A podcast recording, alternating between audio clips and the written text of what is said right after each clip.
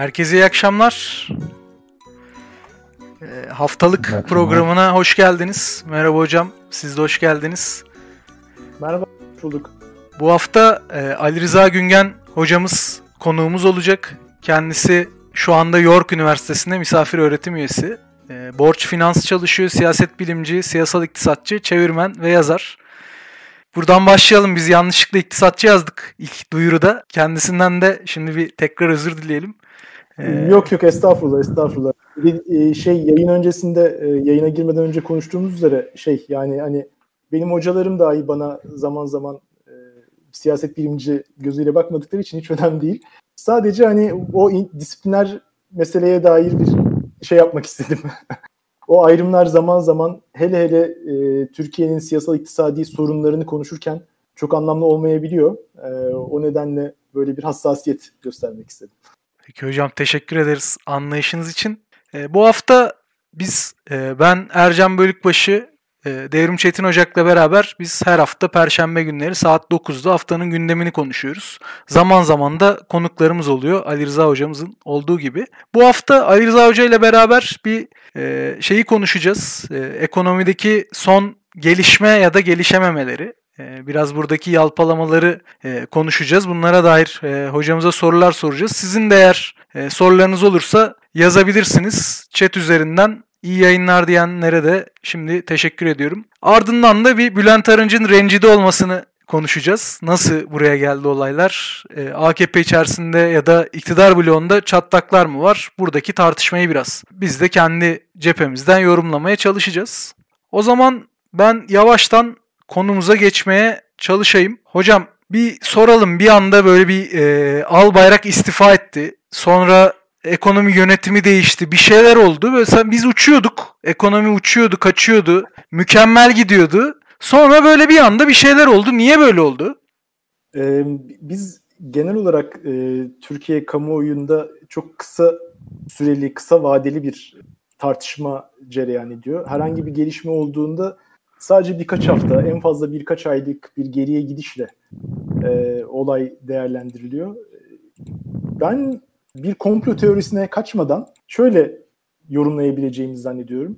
Türkiye'de bir e, devlet biçimi değişikliğinin gerçekleşip gerçekleşmediği bence bir tartışma konusu ama hepimiz herhalde bir rejim biçimi değişikliğinin gerçekleştiğini yani bir başkanlık rejimine geçişin e, gerçekleştiğini, bunun işte zaman zaman muhalefet temsilcileri tarafından tek adam rejimi olarak nitelendirilen bir düzene geçiş olduğunu biliyoruz. E, bu geçiş sırasında göreve ekonomi yönetiminin başına tepesine getirilen Berat Albayrak kucağında bir döviz krizi buldu 2018 yılında. 2018 baharında başlamıştı aslında e, kur atakları. Yaptığı ilk şey uluslararası finansal çevrelere güvence vermek için turlara başlamaktı.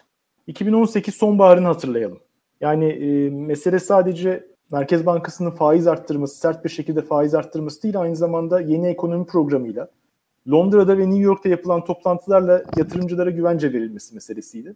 Şimdi verilen güvence şu, e, emek piyasasını e, daha esnekleştireceğiz, kıdem tazminatını kaldıracağız. Bu süre zarfında finansal piyasaların derinleşmesi için adım atacağız. Yatırımlarınız güvencede olacak. Türkiye nasıl, nasıl krizler yaşarsa yaşasın herhangi bir şekilde sermaye kontrolü gibi bir şey söz konusu olmayacak. Bu konuda bize güvenebilirsiniz. Dünyanın en yüksek getirisini sunan tırnak içinde yükselen piyasa ekonomisiyiz. Bize gelmeyeceksiniz, bize yatırım yapmayacaksınız da ne yapacaksınız Allah aşkına? Yani bu yatırım toplantılarının, bu yatırımcılarla yapılan toplantıların içeriği de esasen en azından sızdırılan bilgiler ya da takip edebildiğimiz kadarıyla bu, buydu. Buna karşın Türkiye'nin ekonomisinin yapısal diyebileceğimiz bazı sorunları var.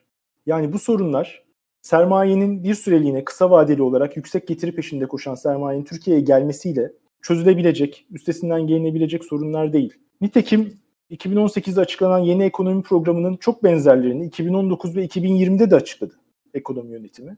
Veriler ortada, ne olduğu ne bittiği ortada. Ee, Türkiye'nin herhangi bir şekilde e, bu 2018-19 krizinin etkilerini bertaraf etmesi edip edemeyeceği tartışılıyordu 2020 başında. Pandemi itibariyle pandemi başladıktan sonra bunun gerçekleşmeyeceği de ortaya çıktı.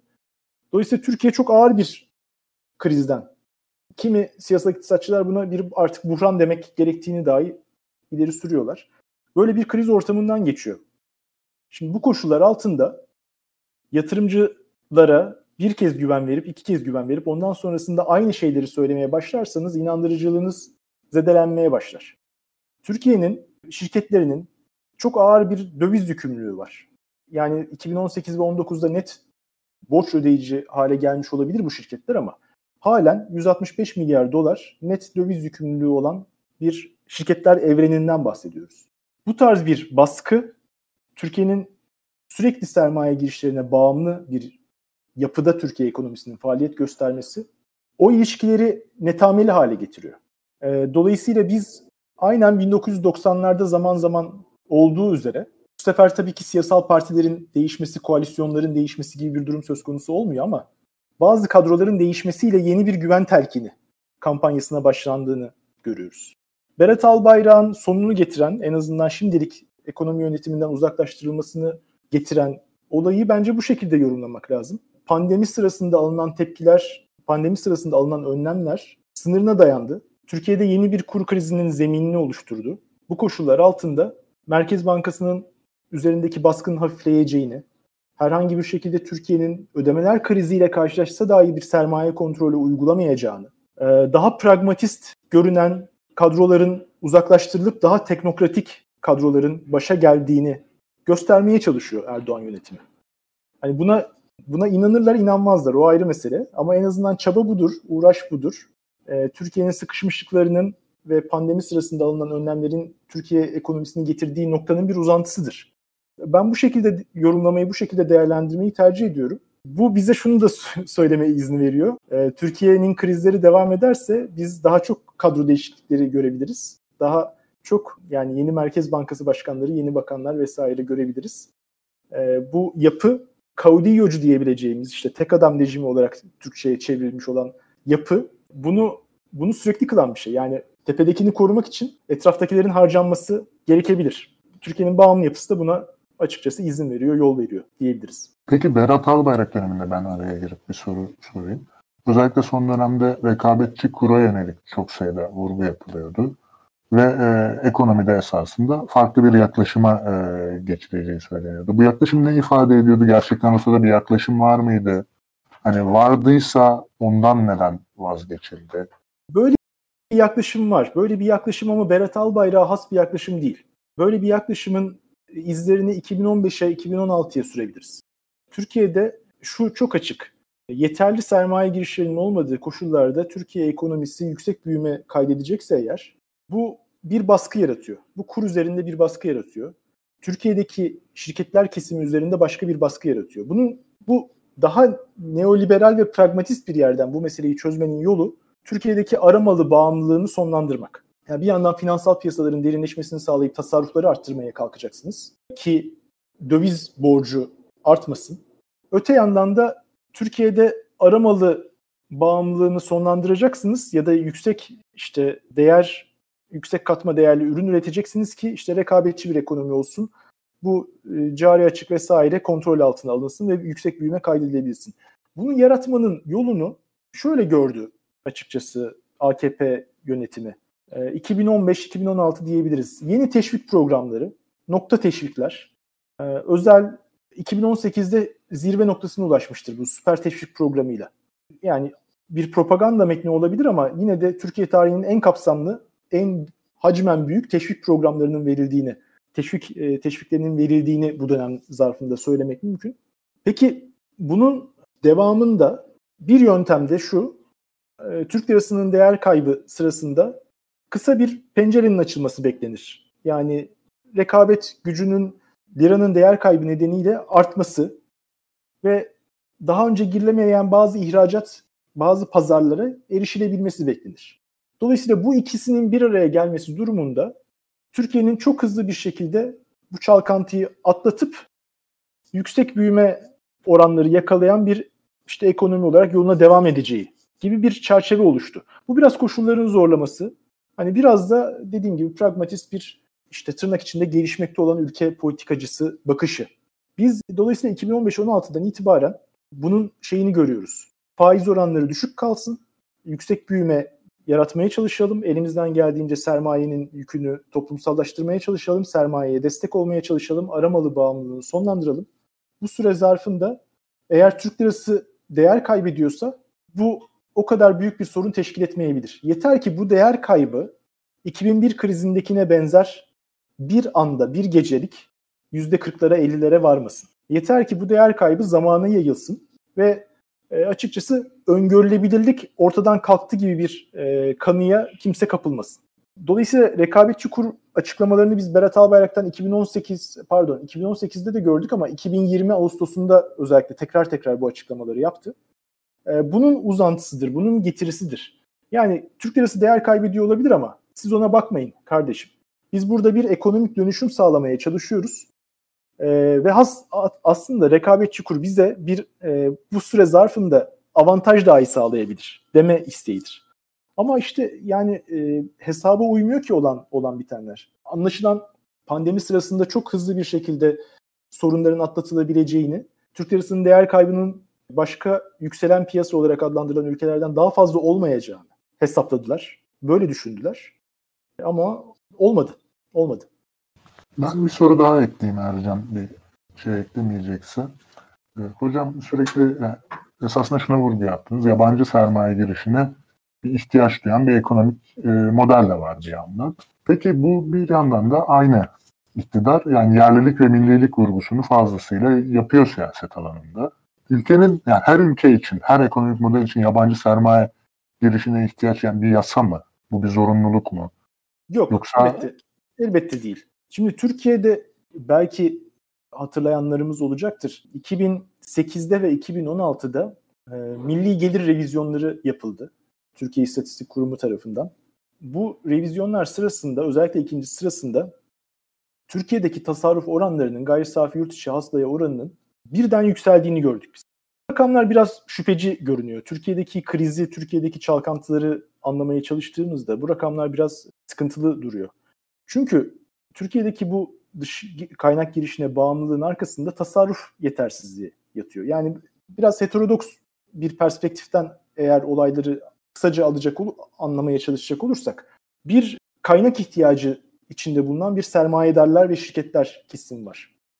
Bu kaynak ihtiyacını esasen dışarıdan girişle karşılıyorlar. Ama Türkiye'nin uluslararası finansal piyasalardaki konumu, uluslararası finansal ve parasal hiyerarşi içindeki konumu bu kaynak girişinin ancak ve ancak yüksek faizle, yüksek getiri öneri yüksek getiri önerisiyle gerçekleşmesini sağlayabiliyor. Peki bu yüksek getiriyi karşılayacak bir şekilde bir üretim gerçekleşmezse, bu getiri elde edilmezse ne oluyor? Borç birikmeye başlıyor. Finansman ihtiyacı ağırlaşmaya başlıyor.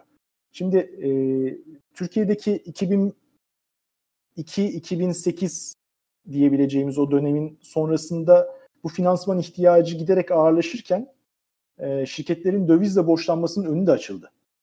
Daha rahat borçlanmaları sağlanmaya çalışıldı. E, bu büyük bir avantaj sermayedarlar açısından. Türk lirasının göreli olarak değerinin e, yüksek olduğu anlarda dövizle borçlanıyorsunuz. Görece daha ucuza borçlanıyorsunuz vesaire. Ama Türk lirasının hızla değer kaybettiği koşullarda büyük bir dezavantaja dönüşüyor.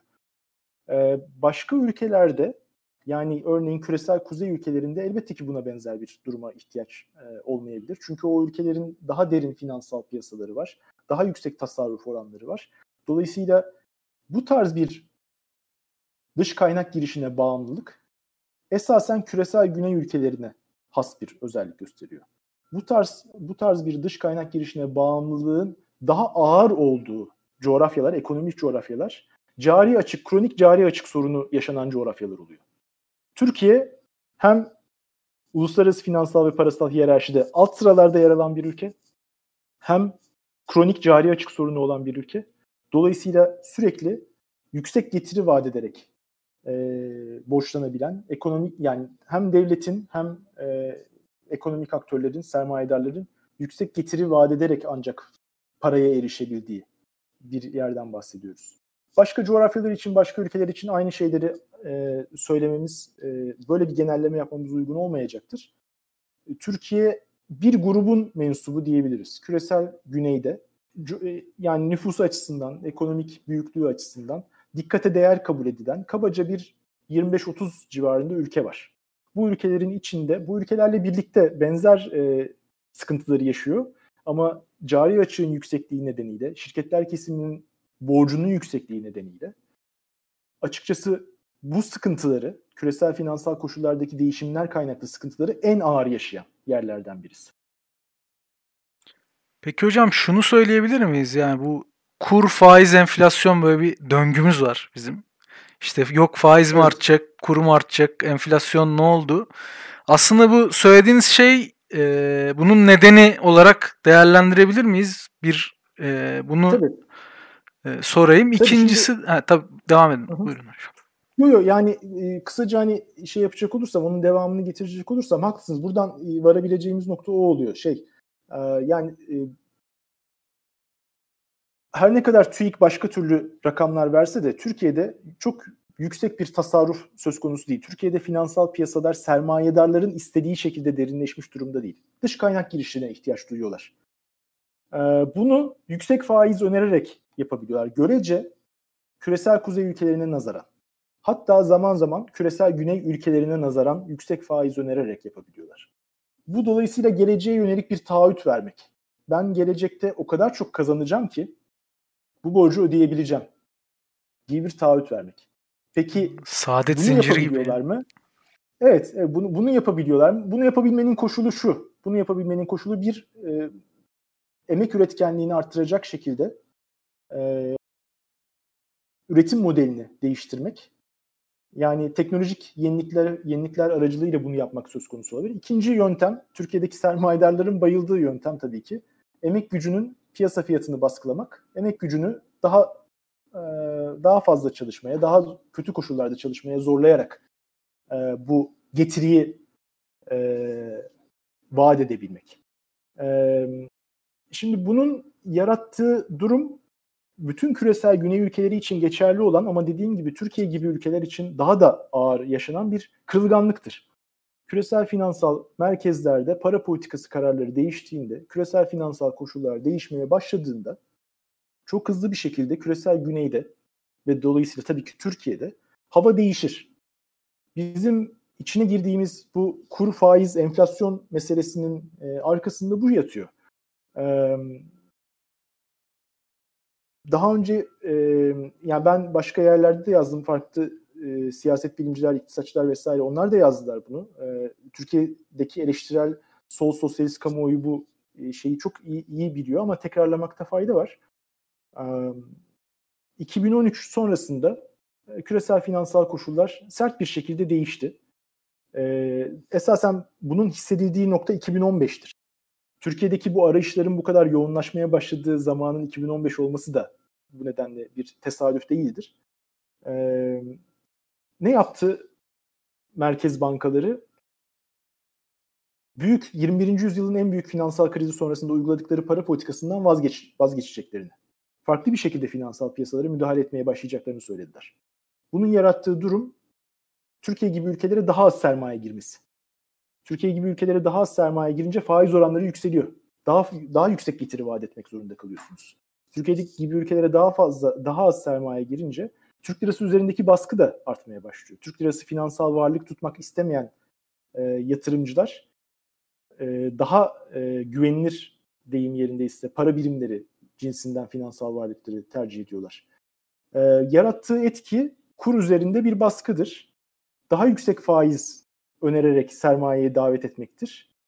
E, ama daha yüksek sermaye, daha yüksek faiz önermenin bir yan etkisi var. Hepimizin bildiği e, siyaset çevrelerinde artık hani başka türlü herhalde dalga konusu da hale gelen teorilere dahi uzanan bir şeyi var eğer yüksek faiz önerirseniz üretken yatırımın kendisini daha az cazip hale getirirsiniz.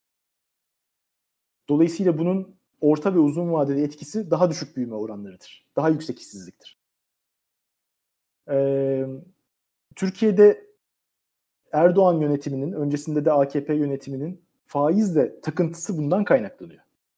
Eğer faiz yükselirse Türkiye'deki büyüme oranlarının tarihsel ortalamaların altına düşeceğini çok iyi biliyorlar.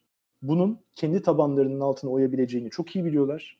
Bunun faiz yükselişinin kobi iflaslarını getireceğini, faiz yükselişinin işsizlik, kronik işsizlik sorununu daha da ağırlaştıracağını çok iyi biliyorlar. Dolayısıyla faiz yükselmesin ya da faizin yükselmesini nasıl hafifletebiliriz diye çeşitli mekanizmalar, çeşitli arka kapılar aramaya başlıyorlar. Ee, 2013 sonrasında yaşadığımız hikaye bu. Bir idare etme, kontrol etme isteği. Ee, ama her seferinde e, kur hatağıyla sonuçlanan ve olay daha çığırından çıkmasın diye yüksek faiz artışıyla karşılanan bir döngü. Ee, sonuçta yüksek faiz artışı Türkiye'deki büyüme oranını aşağı çekiyor. Ama bu aşağı çekiş sırasında da devlet araya girerek, devlet bankalarını kullanarak yeni kredi olanakları açmaya çalışıyor. Devlet harcamalarını arttırarak açıkçası kendisi bizzat ekonomiyi canlandırmaya çalışıyor. Ee, ama bunun da bir sınırı var. Dolayısıyla aynı baskı kendisini yeniden hissettirmeye başlıyor. Daha düşük faiz tercihi söz konusu olduğunda biz bunu tekrar yaşıyoruz. Dolayısıyla zemini küresel finansal koşullar oluşturuyor. Üzerindeki bütün kırılganlıklar, bütün e, sorunlarıyla birlikte Türkiye ekonomisini düşünelim ve bunun daha bunun da üstünde bir Türkiye'de faizin yükselmemesi gerektiği inancıyla hareket eden bir ekonomi yönetimi ve onun anlayışını düşünelim. Biz, bütün bu döngüyü yaşarken tabii ki olan milyonlarca insana, milyonlarca emekçiye oluyor. Ee, ama yani hani ilginç olan noktası şu. Bir alternatif, bir e, bu döngüyü kıracak bir siyasi irade, müdahale vesaire söz konusu olmadığı için biz bunu yaşamaya devam ediyoruz. Ee, yani kimse aa ne kadar kötüymüş vesaire diyebilecek değil. Çünkü yani bunu ittiren yapısal koşullar var. Bunu ittiren çelişkiler var. Ee, dolayısıyla aktörlerin birden farklı davranmasını beklemek de uygun değil. Velhasılı kelam e, kur atakları yaşıyoruz. Daha yüksek faiz uygulamak zorunda kalıyor Merkez Bankası. Daha yüksek faiz e, kur atağının kendisi aynı zamanda. Enflasyonu da arttırıyor. Yani aramalı bağımlılığını çözememiş olan bir ekonomide kur atağının kendisi kabaca Türk lirasının %10 civarında değer kaybetmesi enflasyona %1,5 civarında e, artış etkisi olarak yansıyor. Sadece 2-3 aylık bir gecikmeyle. Yani bu Merkez Bankası'nın kendi yaptığı zamanda çalışmalardan çıkan sonuç. Ee, dediğim gibi yani bu, bu döngü zor bir döngü. Ee, ve bu döngü e, açıkçası e, daha ne kadar devam ettirilebilir diye benim uzun süredir e, düşündüğüm e, bir döngü. Pandemi koşullarına rağmen aynı şeyi denemeleri ve aynı şekilde sonuçlanması da ilginç.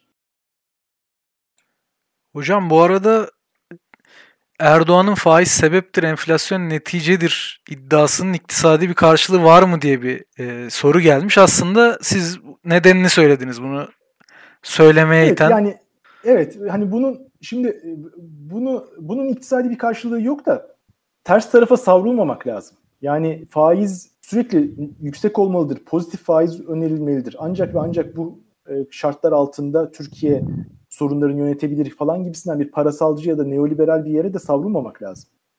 Ee, bir e, sol sosyalist iktidar e, bir geçiş döneminde e, ekonomik canlılık yaratmak amacıyla ya da işte kendince bazı kalkınma projelerini devreye sokmak amacıyla e, negatif faiz uygulamasına gidebilir. Yani hani bu e, bu yapılmamış bir şey değil, yapılabilir. E, dolayısıyla bu şöyle söyleyeyim yani bu tamamen oyun dışında bırakılması gereken bir seçenek değil. Sadece maliyeti var. Müdahalenin kendisinin hangi koşullarda yapıldığının, hangi aktörler arasındaki pazarlıklar ve işte alışverişlerle birlikte yürüdüğünün bilinmesinde fayda var. Yoksa tabii yani faiz sebep enflasyon netice formülünün herhangi bir karşılığı elbette ki yok. Ben bir ek soru sorayım buradan hareketle. Ee, hocam şunu vurguladınız. Aramalları olan bağımlılık durumunun hani, döngüyü besleyen bir karakterde olduğunu. Esasında iktidar, yani şu anki iktidar da önceki iktidarları da Türkiye'nin belki hani bu döngüyü yöneterek e, bir şekilde var oldular. Hani bundan bir çıkış arayarak değil en iyi şekilde nasıl yönetiriz? Peki bu bağımlılığı ortadan kaldıracak adımlar atılması, böyle bir strateji izlenmesi e, Türkiye'de herhangi bir sol sosyalistlikler açısından mümkün olabilir mi? Bunun koşulları var mı bu ülkede? E, mümkündür. Her şey, e, her her türlü değişim e, ve bu döngüden çıkma uğraşı bence değerli. Bir, bir karabasanın içindeyiz çünkü. E, bunun koşulunu e, biraz çok ayrıntılı bir şekilde tarif etmek pek mümkün değil.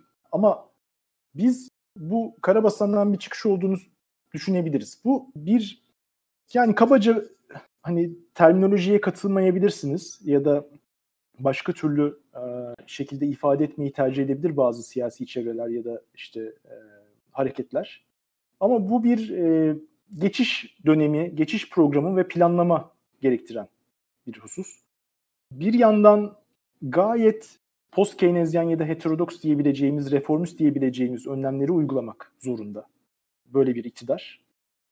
En başta tabii ki sermaye kontrolleriyle sermaye kontrolleriyle başlayarak e, Türkiye'ye yüksek getiri vaadiyle gelmiş olan kısa vadeli e, sermayenin akbaba fonların istedikleri zaman ülkeyi terk etmesinin e, istedikleri şekilde ülkeyi terk etmesinin önüne geçerek ama bunun devamında vergi reformundan tutun e, bir işte e, kamu hizmetlerinin teminine kadar birçok alana doğrudan doğruya müdahale ederek bir programın uygulanması gerekiyor. Ama bu programın olmazsa olmaz uzanması gereken, varması gereken bir nokta var.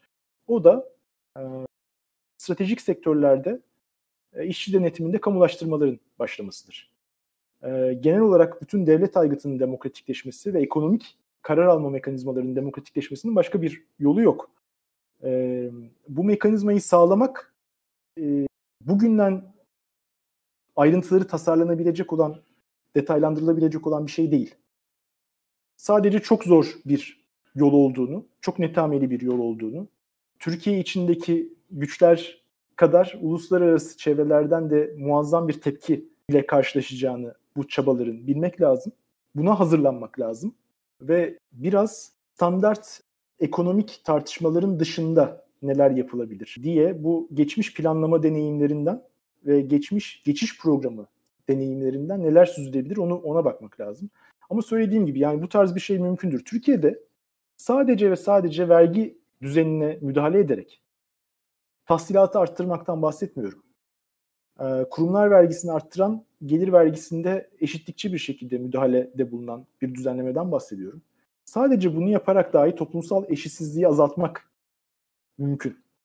Ama bunun ötesinde eğer siz tahsilatı arttırırsanız, e, sermayeyi daha ağır bir şekilde vergilendirirseniz, eğer o zaman büyük projeleri gerçekleştirmek üzere e, yeniden bölüşümcü diyebileceğimiz, yeniden e, dağıtımcı diyebileceğimiz çeşitli kalkınma projelerini uygulamaya başlayabilirsiniz.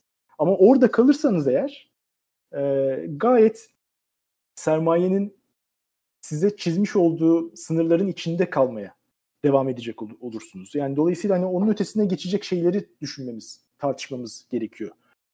Oradan hareket etmek zorundayız maalesef. Ama onun ötesine nasıl geçebiliriz? Ee, sürekli olarak bunun üzerine bir e, düşünmemiz gerekiyor. Bizim 21. yüzyılın planlamasına, planlama anlayışına ihtiyacımız var. Ee, dediğim gibi yani geçmiş deneyimler çok önemli. Ama biraz biraz farklılaşan, biraz e, yeni olanakların olduğu bir evrendeyiz. E, bir, ama aynı zamanda Türkiye'nin ekonomisinin yapısal sorunları nedeniyle zannediyorum belki de daha da zor bir noktadayız. E, dediğim gibi bir e, ayrıntıların hani bu şimdi ben e, tarif edebileceğimi zannetmiyorum ama standart sermaye kontrolleri, vergi reformu, kamu hizmetlerinin devlet eliyle temini vesaireden başlayan e, daha ayrıntılı planlamalara uzanan ve işçi devletinde kamulaştırmalarla işçi, işçi denetiminde kamulaştırmalarla devam eden bir dönüşüm, e, radikal değişim sürecine ihtiyacımız var. Peki hocam o zaman şeye dönelim. Ee, evet, e, yani sosyalist bir iktidarın ya da buna dönük bir e, dönüşümün Türkiye'yi kendi kaynaklarıyla e, ilerleyebilir bir hale getirebileceği bir e, en azından e, olanaktan ya da e, olasılıktan bahsettik ama bugünkü muhalefeti birazcık e, konuşalım azıcık moralimizi bozalım. E, Yani şimdi Babacan çok önemli bir figür haline geldi e, muhalefette. İşte AKP'nin en civcivli yıllarının ekonomi bakanı o. E, sizin anlattığınız aslında e, dünya konjonktürünün de uygun olduğu dönemin ekonomi bakanı. bakanı. E, tabii şu anda öyle konuşuyor. Ekonomi kötü oldukça gözler ona çevriliyor. O bir şeyler söylüyor. Ya sizce yani bir fark içeriyor mu e, Babacan'ın söylediği, e, önerdiği şey AKP'den ya da içerebilir mi? Böyle bir şey mümkün mü? Ne kadar mümkün? Nereye gidebilir? Biraz öyle bir ee, açayım. Ya şey daha kötüsünü isterseniz söyleyeyim. Ee, Babacan'ın e, söylediği şeyle örneğin CHP programı, örneğin İyi Parti programı ne kadar farklılaşıyor? Dolayısıyla aslında bunlar hali hazırda AKP'nin programıyla ne kadar farklılaşıyorlar? Ee, bir e, yani burada burada muhalefetin alternatif alternatifsizliği sorunumuz var.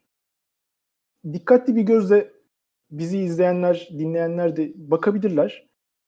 Bu programları bir bir okurlarsa eğer sadece ve sadece şurada dikkate değer bir farklılık olduğunu görecekler.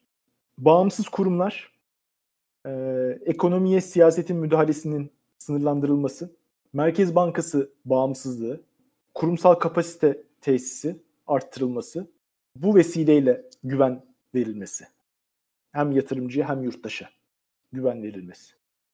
Şimdi yani Deva Partisi'nin programı da esasen bu bağlamda AKP'den biraz farklılaşıyor. Cumhuriyet Halk Partisi ya da İyi Parti açısından da benzer bir şeyi söylemek mümkün. Bunu 2002-2007 dönemi politikalarının muhalif bir dille savunulması olarak herhalde özetlemek mümkün. Ama 2002-2007 dönemi Türkiye'deki otoriter devlet yapısının dönüşümüne yol açmadığı gibi Türkiye'deki açıkçası 2013 sonrasında ağırlaşan sorunların zemininin de en önemli bileşenlerinden birisi.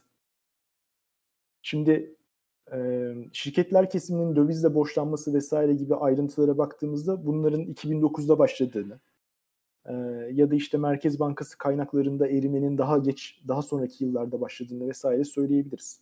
Ama Türkiye'deki e, şöyle söyleyeyim toplumsal eşitsizliği giderme anlamında daha adil bir bölüşüm yaratma anlamında herhangi bir etkisi olmamıştır 2002-2007 programının. Aksine bir o dönemde uygulanan politikaları aksine bir açıkçası e, güler yüzlü yağma dönemi olarak adlandırmak daha uygundur. Yani kamu ihale yasası e, 190 kez falan değişti zannediyorum e, Türkiye'de son 17 yılda.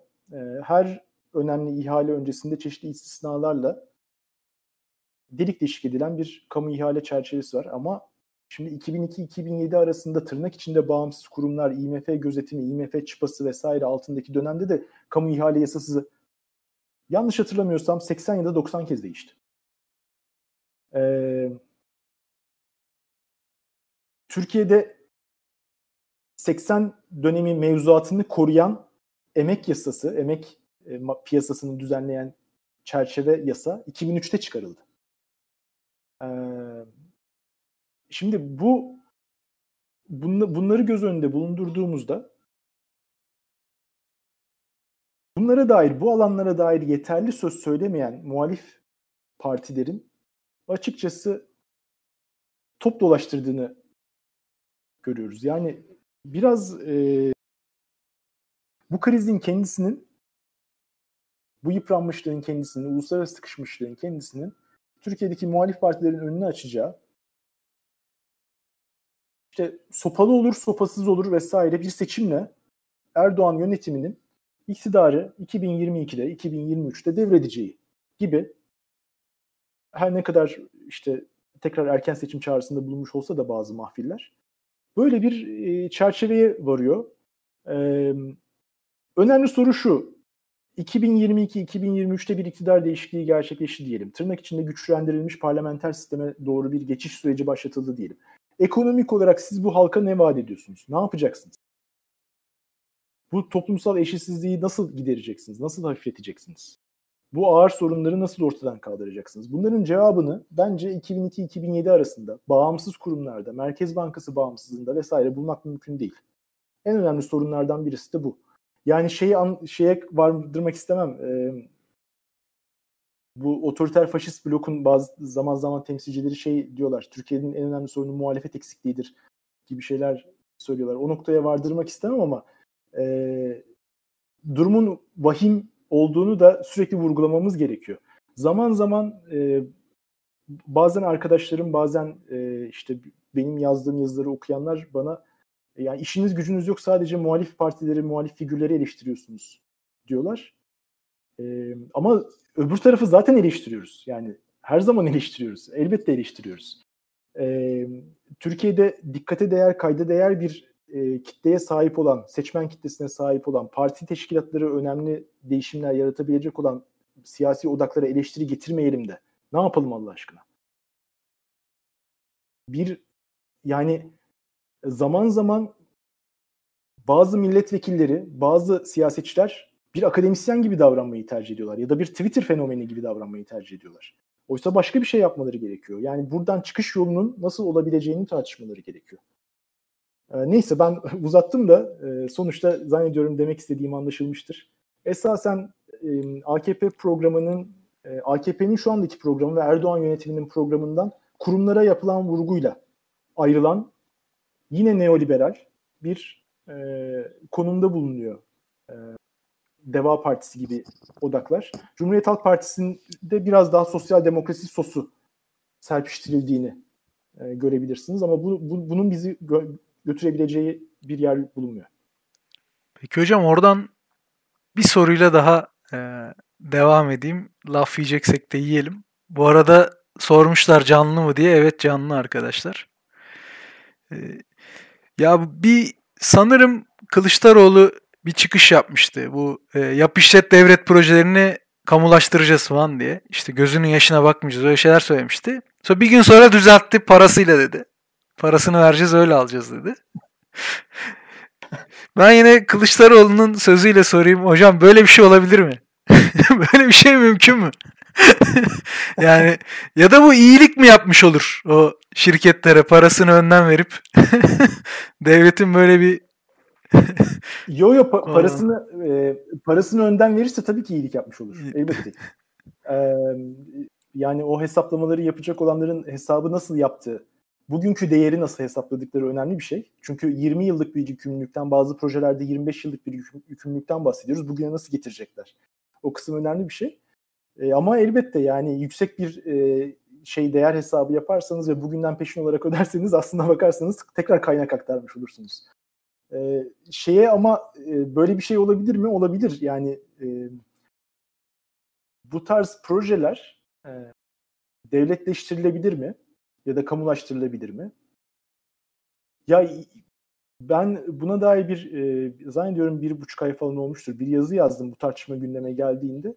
Ya çok ilginç. 3082 sayılı bir kanun var Türkiye'de. Yani bu kanun e, 1980 e, 80'lerde çıkartılmış bir kanun. E, tam adını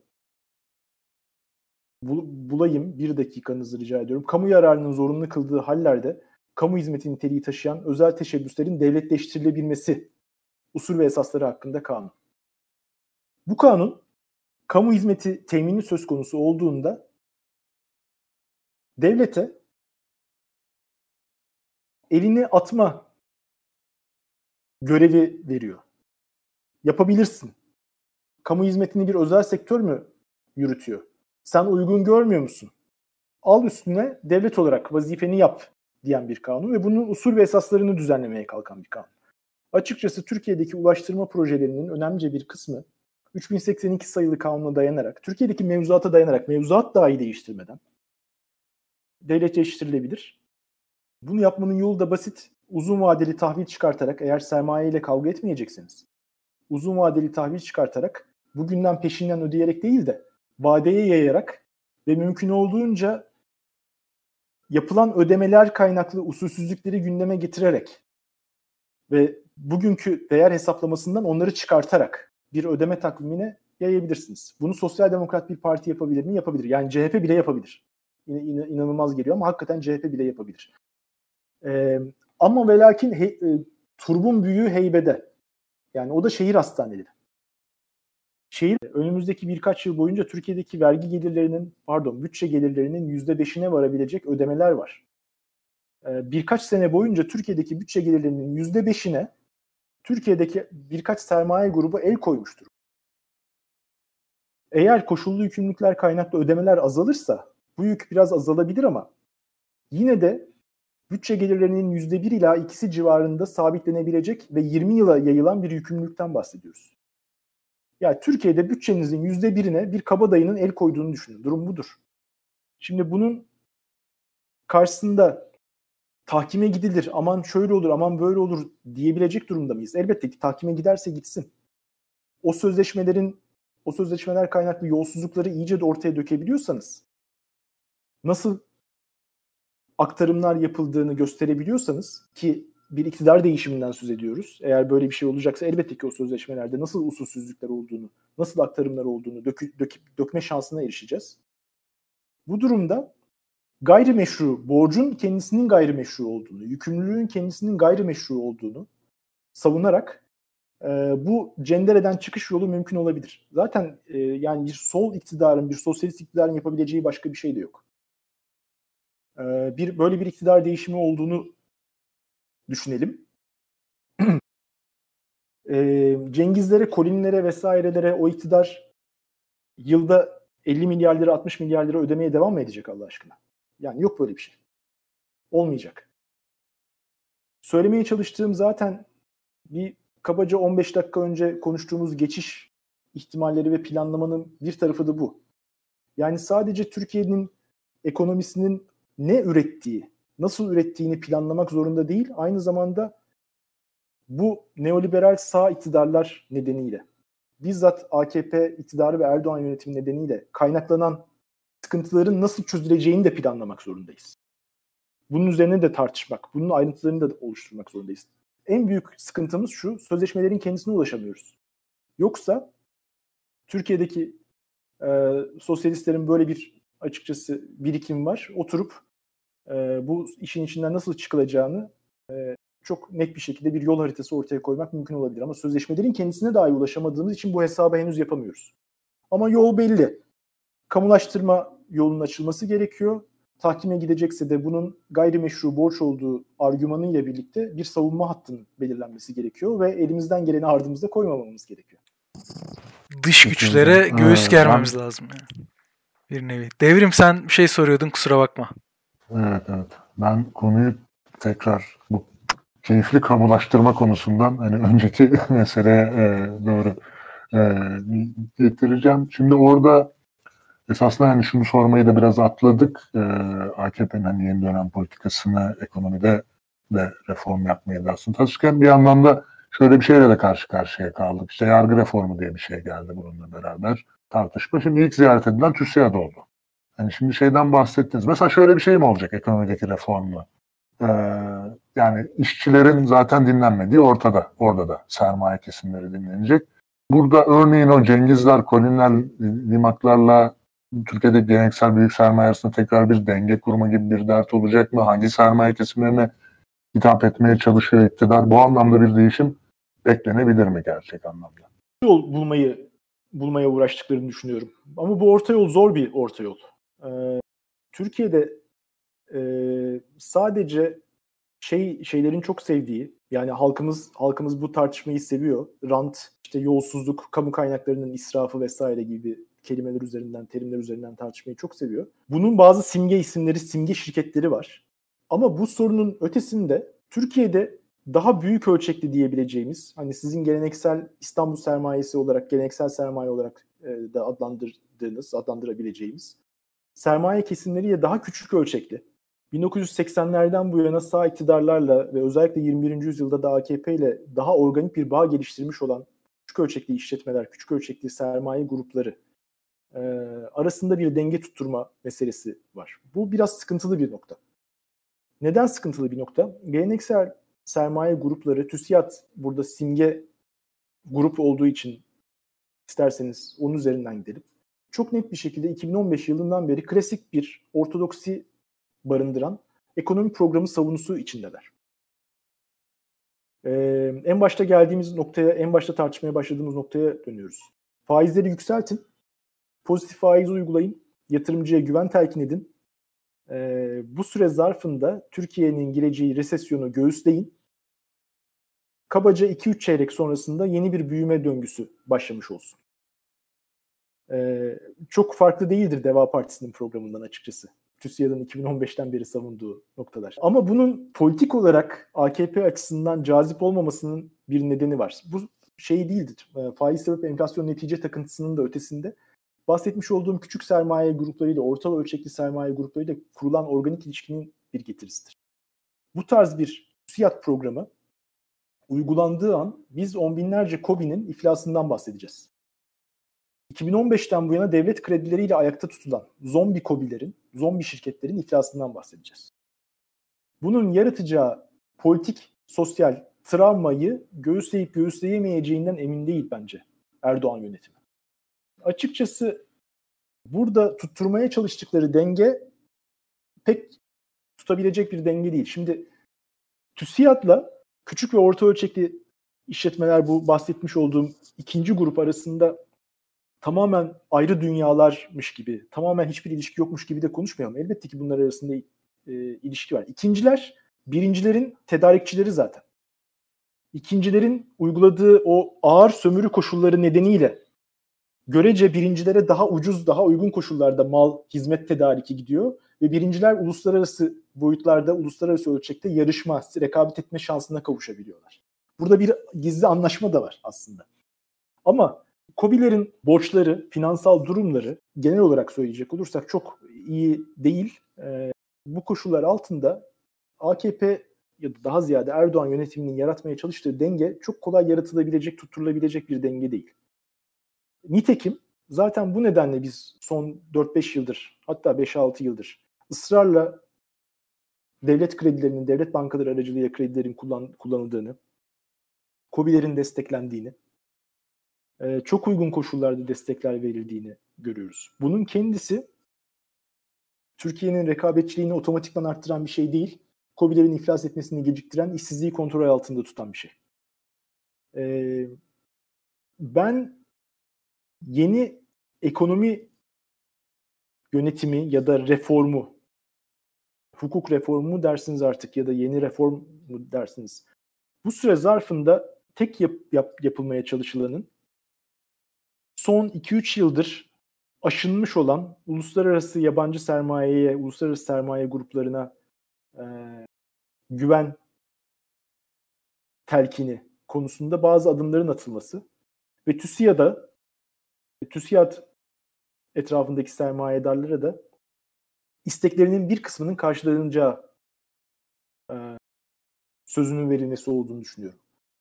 Ama bu nokta temel sıkıntıyı ortadan kaldırmıyor. Biz 2021 itibariyle tekrar şeyi konuşmaya başlayacağız. 2021 büyük ihtimalle 2021'in ilk çeyreği itibariyle. Faizleri düşürüyorlar. Aynı aynı döngü mü başlıyor acaba? Ee, o noktaya gelebiliriz. Ee, yapacakları şey basittir. Muhtemelen bazı kar aktarım mekanizmalarında ortaya çıkan hukuki engelleri ortadan kaldıracaklar.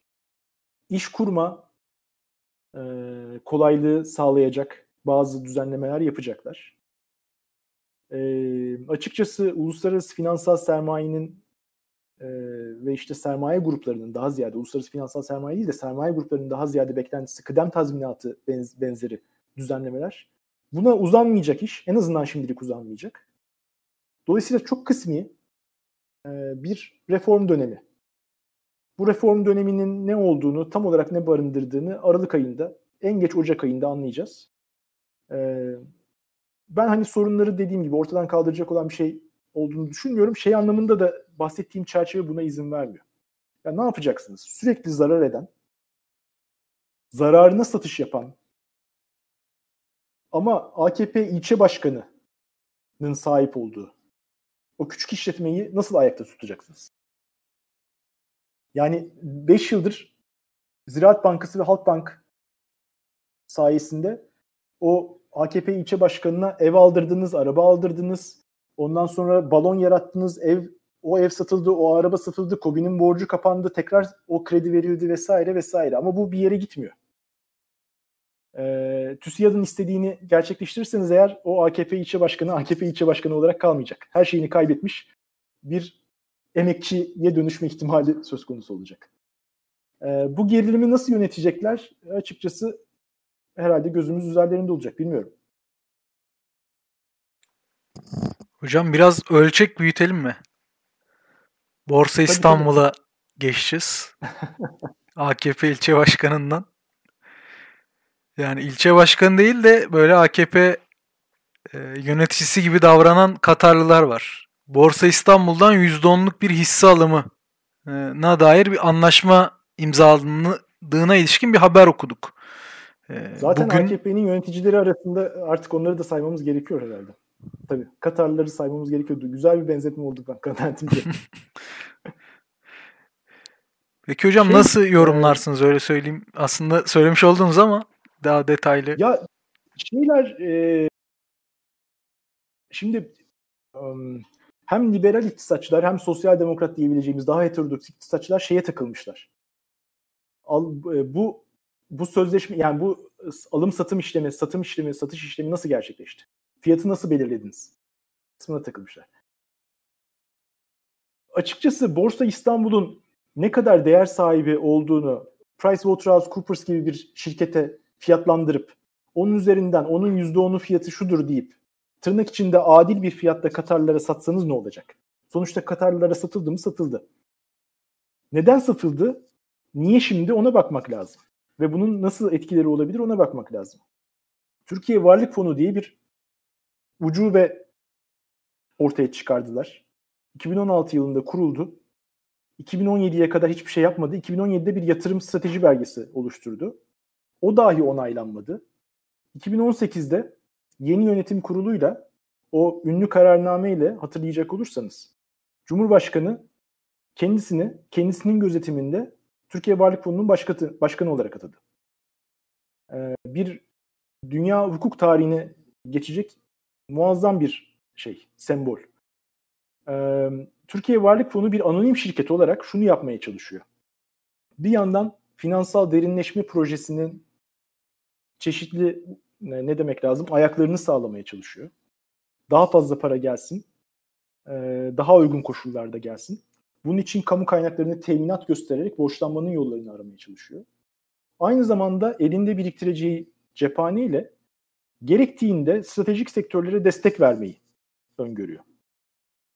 Bunu yapabildiler mi? 2020'ye kadar pek yapamadılar. Yani Türkiye Varlık Fonu denilen gariplik kendisine kamu tarafından devredilmiş olan uçakları kamuya kiralayıp oradan gelir elde eden bir şeydi 2018 yılı falan itibariyle. Saçma sapan bir şeydi. 2019 yılı itibariyle borsada 10 milyar lira yöneten bir portföy yöneticisi gibi davranan, alelade bir yatırım fonu gibi görünen bir fondu. Artık ne yapmaya başlıyor? Yani uluslararası kaynaklardan yeni e, para elde edemedikleri için bu tarz gariplikler ortaya çıktı. Şimdi bir miktar e, elde etmeye başladıkları anlaşılıyor. Ve tabii ki bir yandan da arayış devam ediyor. Türkiye Varlık Fonu e, bir yandan siyasi bir diyet ödemedir bu. Devamı da gelecektir. Katarların çok zor koşullarda Türkiye Cumhuriyeti'ne daha ziyade Erdoğan yönetimine verdiği desteğin karşılığının ödenmesi anlamına gelir. Öte yandan da Türkiye Varlık Fonu'nun finansman arayışının bir uzantısıdır. Türkiye Varlık Fonu istediği kapasiteye henüz ulaşamadı.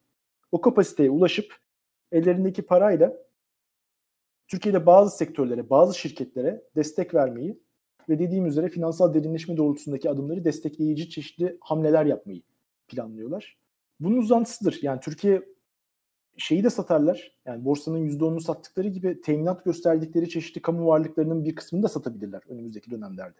Bunu yapmaları gayet uygundur çünkü bütün mevzuat, bütün şey buna izin veriyor. Ee, karşı koyabilecek kimse de yok. Elbette ki ancak ve ancak hani Erdoğan yönetimi e, değişirse Türkiye Varlık Fonu'nun e, ortadan kalkacağını şey yapıyoruz. En azından muhalefet partilerine şey diyebiliriz. Hepsinin programında Türkiye Varlık Fonu'nun e, kaldırılacağı hepsinin demeyeyim ama çoğunun programında Türkiye Varlık Fonu'nun kaldırılacağı yazıyor. Umarım e, kamusal kaynaklar teminat olarak gösterilen kamusal varlıklar erimeden, bitmeden bu gerçekleşir. Ben bir e, soru sorayım. E, ekonomi gündeminde epey konuştuk. E, pandemiyle ilgili yeni gelişmeler oldu. Ekonomiyi de etkileyen yönleri var. Ona pek değinmedik. Ona ilişkin bir soru e, sormak istiyorum. Şimdi en son e, dün itibariyle e, Sağlık Bakanı yeni bir veri açıklama, no, aslında normal veri açıklama tekniğine döndü. E, hasta yerine vaka sayısı paylaştı ki o sayının da daha fazla olduğu Türk Tabipler tarafından söyleniyor. Bu sayıların düşük ilan edilmesinin ekonomik gerekçeleri oldu. Çokça konuşuldu. Hatta bakanın kendisi de ulusal çıkarları gerekçe olarak göstermişti vaka sayısı açıklamamada. Bu ekonomik gerekçeler neydi? Şu an bu vaka sayılarının böyle açıklanması ve bunun olası sonuçları ekonomiyi nasıl etkileyebilir? E, bu bu ekonomik gerekçeler açıkçası e, hızlı bir şekilde ekonomiyi aç, açma kampanyasının bir e, kampanyası ile ilgiliydi. E, hatırlayacak olursak yine e, kör topal olmuş olsa da zaman zaman ve sadece hafta sonlarıyla esasen kısıtlanmış olsa da zaman zaman sokağa çıkma yasakları uygulandı. Zaman zaman karantina önlemleri diye adlandırabileceğimiz e, önlemler uygulandı Türkiye'de. E, Haziran itibarıyla sadece Türkiye'de değil aslında birçok ülkede, küresel kuzeyde de öyle, küresel güneyde de öyle. Ye, e, yeniden açılma diye adlandırılan ekonomilerin yeniden işlemesini sağlayacak bir yeni düzene, yeni ortama geçildiği söyleniyordu. Türkiye en baştan beri yani Mart ayındaki Mart ayı sonu Nisan başındaki birkaç haftayı şey yaparsanız Nisan ortası itibariyle çok net bir şekilde müdahale etmeye başladılar sayıları ve sayıları düşük göstermeye başladılar. Bunun nedeni alınan ufak tefek önlemlerin etkisinin olduğunu göstermek ve kendi kafalarındaki senaryo gereğince Haziran itibariyle Türkiye ekonomisinin yeniden tam kapasite işler hale gelebileceğini göstermek. Şimdi eğer e, gerçek rakamları verme gibi bir durumları olsaydı şu tepki daha artardı. E, yani aldığınız önlemler işe yaramıyor. E, ekonomiyi tırnak içinde açma adına bu önlemleri dahi ortadan kaldırmaya kalkıyorsunuz ama halk sağlığıyla oynuyorsunuz. E, bu bunu bunu engellemiş oldular öngörmüş oldukları üzere Haziran başı, Haziran ortası itibariyle ekonomiyi büyük ölçüde neredeyse tam kapasite diyebileceğimiz şekilde işler hale getirmeye kalktılar. Ve bu sayede 2020'nin ikinci çeyreğinde Türkiye tarihinde yani e, elimizdeki veriler çok sağlıklı bir karşılaştırma izin vermiyor ama İkinci Dünya Savaşı sırasındaki sıkıntılarla karşılaştırılabilecek kadar sert bir daralma sonuna gelmiş oldular. Bu sert daralmanın sonuna gelmek Türkiye'deki şirketlerin yükümlülüklerini get- yerine getirebilmesi için de e, bir anlam ifade ediyor. Türkiye'deki bankaların faaliyetlerine devam edebilmesi için de bir anlam ifade ediyor. Türkiye'deki tarihsel olarak en yüksek seviyeye ulaşmış işsizlik oranının kontrol altına alınması için de bir anlam ifade ediyor. Dolayısıyla bütün bu ekonomik gerekçeler, turizm bunların içinde bir yerde elbette. Ee, uluslararası kamuoyuna daha düşük rakamlar vererek Türkiye'nin güvenilir, seyahat edilebilir, tatil yapılabilir bir ülke olduğunu göstermeye çalışmak gibi bir tarafı da var bu işin. Bütün bunların sonucunda biz Nisan ayı itibariyle, Nisan'ın ikinci haftası diyebiliriz zannediyorum. Çok net bir şekilde sayılara müdahale edildiğini söyleyebiliyoruz. Ee, şimdi neden tekrar işte rakamları, rakamların da tahminen %70'ini, %80'ini, gerçek vaka sayısının %70-80'ini açıklamaya başladılar. Açıkçası e, bu konuda ilginç bir yazı yazdı e, bir hocamız Utku Balaban. Onun yazısının e, yayınlanması durumunda bir böyle bir tartışmayı tekrar yapacağımızı zannediyorum. E, umarım e, birkaç gün içinde yayınlanır. O argümanı ona bırakayım. Onun çünkü esasen e, yaptığı tartışma. E, meraklılara sadece o yazıyı e, bir okumalarını birkaç gün sonra yayınlanacağını umduğum yazıyı okumalarını söyleyeyim. Ben şöyle görüyorum. Aralık ve Ocak itibariyle sert geçecek olan bir uluslararası gerilim düzlemi var. Ee, ve Türkiye'de sayıların gerçek sayıların ortada olmadığına dair e, bir konsensus uzunca bir süredir Batı kamuoyu diyebiliriz. Burada oluşmuş durumda. Şimdi bir şey e, güven telkininin bir parçası olarak bakın gerçek sayıları açıklıyoruz. E, biz bu salgını dolayısıyla örneğin 2021 başında, örneğin 2021 baharında kontrol altına alacağız. Bunu bunu söylemek için günde 4000 4000 vaka sayısı değil, 5000 vaka sayısı değil, günde 28 bin vaka sayısı açıklamanız gerekiyor. Bunu bu yani sadece bu söylemi bir basın toplantısında ifade edebilmek için dahi gerçek vaka sayılarının %60-70'ini ya da 80'ini açıklamanız gerekiyor. Dolayısıyla hani ben böyle bir değişiklik olduğunu, böyle bir karar alındığını tahmin ediyorum. Bunun etkisi olacak mı olmayacak mı e, açıkçası bilemiyorum. E, Türkiye'deki önlemlerin ne kadar etkili olduğunu e, çok uzaktan çok iyi gözlemleyemiyorum ama anlayabildiğim eşimle, dostumla, arkadaşlarımla konuştuğumda anlayabildiğim pek e, etkili olmadığı. Bu etkisizlik etkiliymiş gibi bir söylem geliştirilmesini engellemiyor. Bunun yolu da bazı adımlar atmaktan geçiyor.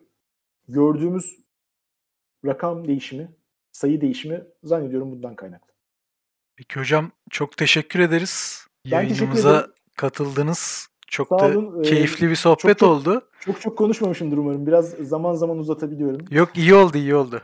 Tamam. Bir sürü iyi, konu güzel. vardı konuşmak istediğimiz. Biz de şimdi e, Bülent, Bülent Arınç'ın rencide olmasından bahsedeceğiz. Birazdan devrimle beraber. E, sizi de böyle hani e, uğurlarken o konudaki fikirlerinizi de alalım. E, öyle uğurlayalım istedik. Ya ben ben yayından ayrılacağım ama sizin sizin değerlendirmelerinizi sonrasında izleyeceğim, takip edeceğim. Ee, ya sadece şeyi söyleyeyim. Bülent Arınç kendince e, tırnak içinde özgül ağırlığı olan e, bir şahsiyet olarak, bir AKP figürü olarak e, AKP içindeki bir rahatsızlığı, siyasal İslamcı kadrolar içindeki bir acaba kaygısını dile getirme ihtiyacı içine girdi anlaşılan. Ama iyi bir hesap yapmadığını tahmin ediyorum. E, bu zamanlaması pek uygun değildi. Ama yani sadece birkaç hakaret işitti. E, Türkiye'deki 80 milyon o hakaretleri her gün işitiyor. O yüzden e, pek rencide olmasına gerek olduğunu düşünmüyorum. Eğer eğer e, dikkate değer bir itirazı varsa partisinden de istifa etsin. E, öz eleştirisini versin. Ee, ondan sonra söylediklerini ciddiye alalım. Peki hocam çok teşekkür ederiz. Tekrardan yayınımıza katıldınız. Ben teşekkür ederim. Ben teşekkür ederim. Selamlar size iyi yayınlar. Sağ olun. Yine bekleriz diyelim. Görüşmek üzere. Tamam. Görüşürüz. Görüşürüz. Kolay gelsin. Bizim alışa geldiğimiz görüntümüze geçmeye çalıştım devrim. Ben yandan bakıyorum geçtin sana. Şöyle evet. Erdoğan'da getirdik özlemiştik kendisini. Evet. Biraz bir Arınç'ın rencide olmasına giren giden süreci hafifçe anlatalım. Ondan sonra yorumlamaya başlayalım. Önce cumartesi günü e, Erdoğan sürpriz bir açıklama yaptı. Birilerinin işte beklediği işte 2002 e, ruhuna dönüyoruz dediği açıklamayı geleceğimizi Avrupa ile birlikte kurmayı tasavvur ediyoruz dedi Erdoğan. Ardından açıklamayla birlikte Kalın da yine Cumhurbaşkanlığı Sözcüsü İbrahim Kalın. O da bu açıklamayı tasdikleyen, meseleyi dillendiren bir e, şey söyledi. Türkiye'nin AB üyeliğinin stratejik öncelik olduğunu söyledi. Dolayısıyla hani e, iktidardan bir manevra gelmiş gibi gözüktü. Yani neydi işte dış güçlere karşı savaşırız işte e, milli bağımsızlık şeyi veriyoruz bilmem istiklal savaşı veriyoruz falan e, hamaseti yerine aslında emperyalizm olan bağımlılıklarını yeniden itiraf ettikleri ve e, bir şekilde ilişkileri düzeltmeye çalışacaklarına yönelik bir beklenti e, oluşturdu. Sonra Arınç topa girdi. O da girince bir dağıttı yani. Belki inisiyatif aldı fazlasını da söyledi. Burada işte e, Kavala ve Demirtaş'ın tutuklulukları e, bu konuşmanın biraz da e, gündeme gelen unsuruydu. Ama asıl mesele AKP bir yola giriyor ve bu yolun e, figürlerinden biri de benim iddiasını dinlendirmesiydi. Bu arada tabi e, belirtmedik arada ağaca falan girdi. Yani MHP'nin birazcık e, da müdahalesi vardı. Arınç da bir taraftan girdi. Ardından Arınç'a hemen Cumhuriyet Halk Partisi'nden destek geldi. İlginç bir şekilde ya da artık şaşırmamalı mıyız bilmiyorum. Bülent Arınç geçmişte AKP'nin vicdanı olarak tanınırdı. Bu tavrı ve değerlendirmesi doğrudur. Biraz hukuk bilen herkesin altına imza atacağı ifadelerdir. AKP'nin bundan rahatsız olması çok normal diye e, CHP Grup Başkan Vekili Engin Altay e, Arınç'a destek verdi. Devam edelim. Erdoğan açıklamalar yaptı. Doğrudan Arınç'ı hedef alan, Arınç'ın rencide olmasına neden olan, yeni bir fitne ateşi yakılmaya çalışılıyor başlığıyla haberleşen açıklamaları yaptı. Sonrasında Bülent Arınç'ın özel bir görüşmesinden anladığımız duygusal bir insan olduğunu, çok rencide olduğunu ve Erdoğan çok ağır konuştuğunu söylemiş. E, istifa etmem, ben Twitter'dan, Instagram'dan başkası gibi istifa etmem, görüşürüm. Öyle edeceksem ederim. Partiden de gitmem. Sadece bu Cumhurbaşkanlığı istişare kurulundan çekilirim demiş. Kendisiyle görüştükten sonra bunu yaparım diyor. E, bu arada Bülent Arınç'ın oğlunun bir tweet'i var. Bu artık babasından mı ayırıyor kendini yoksa babası mı attırıyor bilmiyoruz. O da bir yıkama yağlama tweet'i. E, bu denizde tek bir gemi, tek bir rota ve tek bir reis var. E, imzasıyla çok manalı sözler söylemiş. Ciddi bir ifadede bulunmuş. Ardından Bahçeli'nin... Oğlu da... Ha, sen bir şey mi diyorsun abi? Hayır. Ha, oğlu diye bahsettin de oğlu da AKP milletvekili Bülent Arınç kontenjanından onu da söyleyelim. Tamam. İstanbul yani milletvekili. Ama oğlu biraz belki Bahçeli'ye özenmiş olabilir. Bahçeli Bülent Arınç'a saldırırken yine mani ve e, böyle tekerleme benzeri ifadelerde e, bulundu. Sonra devam ediyorum. Devam ediyorum. Ondan sonra Twitter'dan, Instagram'dan istifa etmem diyen Bülent Arınç e, buradan istifasını açıklamış oldu. Muhtemelen Erdoğan görüşmedi bile.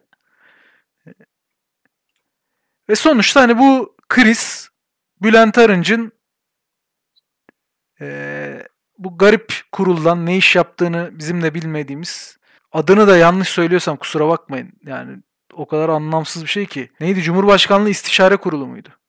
Yüksek. Yüksek bir Yüksek de. kurulu. Ya muhtemelen arınca ünvan olsun diye kurulmuş bir kurul. Varlık sebebi kendisi. O kuruldan istifa etmiş oldu. Ardından Kılıçdaroğlu, Akşener, Arınca destek açıklaması yaptı ve burada MHP'nin AKP'yi esir aldığını, doğrudan artık AKP'yi yönettiğini iddia ettiler. Babacan da sonrasında e, benzer bir açıklama yapmış zannediyorum. O bizim akışımızda yok. Son olarak da Erdoğan bir daha yüklendi. Bu sefer kendisi ben rencide oldum demiş. Arınç gittikten sonra da e, grup toplantısında devam ediyor yüklenmeye e, ve biz reform derken bu işi MHP ile yapacağız e, demiş oluyor. Son olarak bir haberde AKP MYK'da disipline sevk edilen milletvekili Mehmet İhsan Arslan'ı e, pardon disipline sevki kararı verilmiş. Bu da e, AKP'nin e, İslamcı Kürt kontenjanından milletvekili e, Kürt politikasını AKP'nin sürekli eleştirdiği için aslında bu anlamda bir e, hamle de AKP'den gelmiş oldu.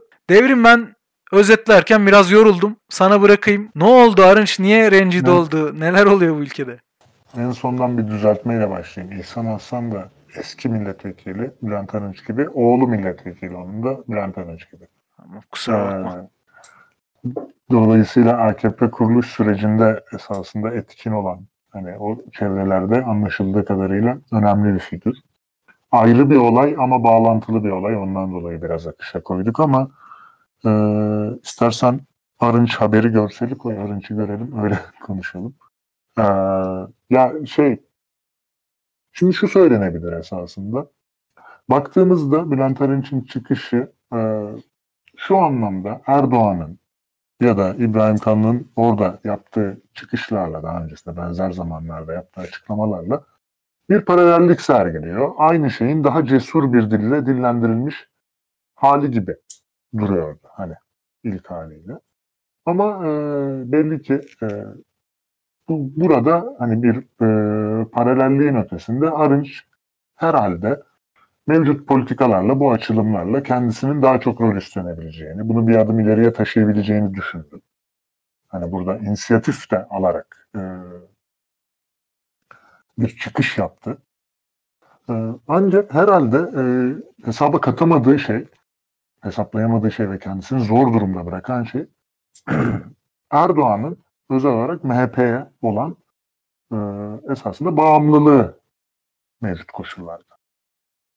MHP'nin varlığı, MHP'nin etkisi, e, sonuçta Cumhurbaşkanı olarak Erdoğan'ın makamda durabilmesinin halen MHP desteğine e, bağlı olması. Çünkü mecliste de MHP olmadan çoğunlukları yok. Meclis çoğunluğunu kaybettikleri anda zaten yeni bir erken seçim şansı, çağrısı hem Cumhurbaşkanlığı hem de meclis için yapma şansına sahip e, Bahçeli. Hesaplayamadığı şey bir yandan bu kısım bir yandan da Erdoğan'ın esasında gerçek bir reform niyetiyle değil biraz göstermelik olarak bu açıklamaları yapıyor oluşuydu. Belki. Yani onu çok e, diğer kısmını hani e, görmek mümkün değil ama MHP kısmını hesaplayamadı. O, onun etkisi kısmını yeterince hesaplayamadı. Açık. Yani o, o kısma dair çok fazla tartışılacak şey yok e, belki ama şunu ekleyebilirim ben. Belki sen oradan devam edersin. Muhalefetin mesela tercihinin özel olarak tüm muhalefetin Bahçeli'yi suçlamak, Bahçeli karşıtlığı üstünden bir eksen çizmek olması e, onların da tasavvurunun esasında Erdoğansız bir dönüşüm olmadığını da gösteriyor. Bir yandan esasında bence şunu da yapıyorlar. E, Arınç meselesinde e, Bahçeli'yi kenara etmeye çalışarak e, Erdoğan'ı mevcut kendi şartlarına gelirse belki bir açılım yapmaya çalışırsa hani Arınç'ın çıkışındakine benzer e, bir politikaya bir yerde yönelmeye çalışırsa e, belki de üstü kapalı ya da açık olarak destekleyebilecekleri şekilde yorumlanmalı diyorum ben. Ya bu geçtiğimiz haftalarda da aslında e, şeyi konuştuk senin bıraktığın yerden ben alayım. Aslında işin ekonomi boyutuyla da bağlantılı, siyasi boyutuyla da. Yani bir 2002 sonrası dönemi böyle bir sanki Türkiye'nin cenneti, e, Türkiye'nin en üst düzey dönemi gibi e, sunma telaşı, isteği, arzusu muhalefette çok fazla kendisini hissettiriyor. Ve dolayısıyla bu e, bilmiyorum kim bunu işte e, siyasi bir manevra olarak sadece pragmatik gerekçelerle savunuyor, kim gerçekten inanıyor. İnsanların niyetini okuyamayız ama bunun bu kadar dillendiriliyor olması politik olarak da Türkiye'de muhalefeti belli bir şeye kısıtlıyor. E, burada bunun doğal sonucu hani sen söylemiştin iki program önce söylemiştin sanırım. Yani 2002 AKP'si diyorlar. E bunu Erdoğan'dan kim yapabilir yani? O zaman bir adım daha atalım. Bunu Erdoğan'dan başka kimle yapabilirsin? Eğer sen bu işin parçası olmak istiyorsan. Dolayısıyla bunu e, iktidardan kurtulmak, başka bir şeye dönüştürmek yani bu krizi kendi çıkışını yapmak için bir fırsattan ziyade iktidar bloğundaki e, ittifakı kırmak ve başka ittifaklara kapı aralamak e, yönünde bir e, fırsat olarak görenler de e, bana kalırsa var. Bülent Arınç da belli ki buraya oynadı. E, bu ihtimali de gördü e, bana kalırsa. E, ama şu an Türkiye'nin durumu da e, buna çok müsait değil.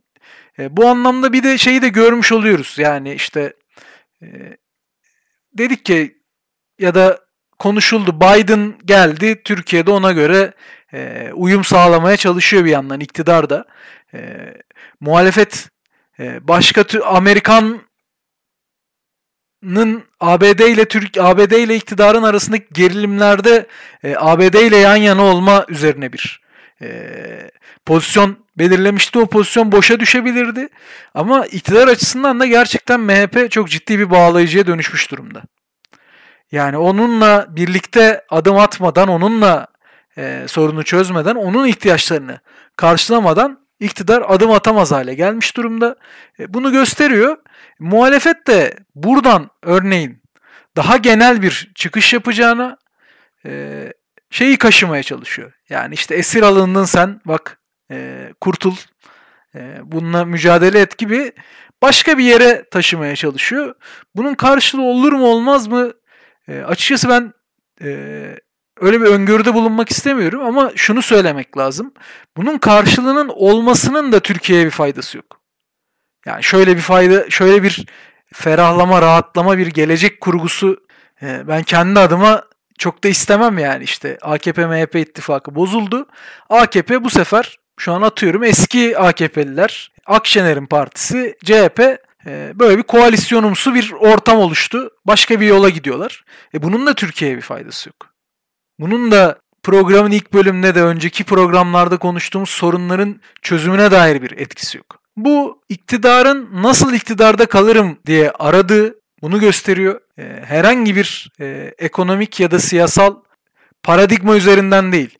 Ben iktidarımı nasıl devam ettiririm sorusuna yanıt aradığını, sadece bu soruyu sorduğunu, neyin iktidarı olduğunun giderek önemsizleştiğini, muhalefet açısından da ben nasıl iktidar ortağı olurum?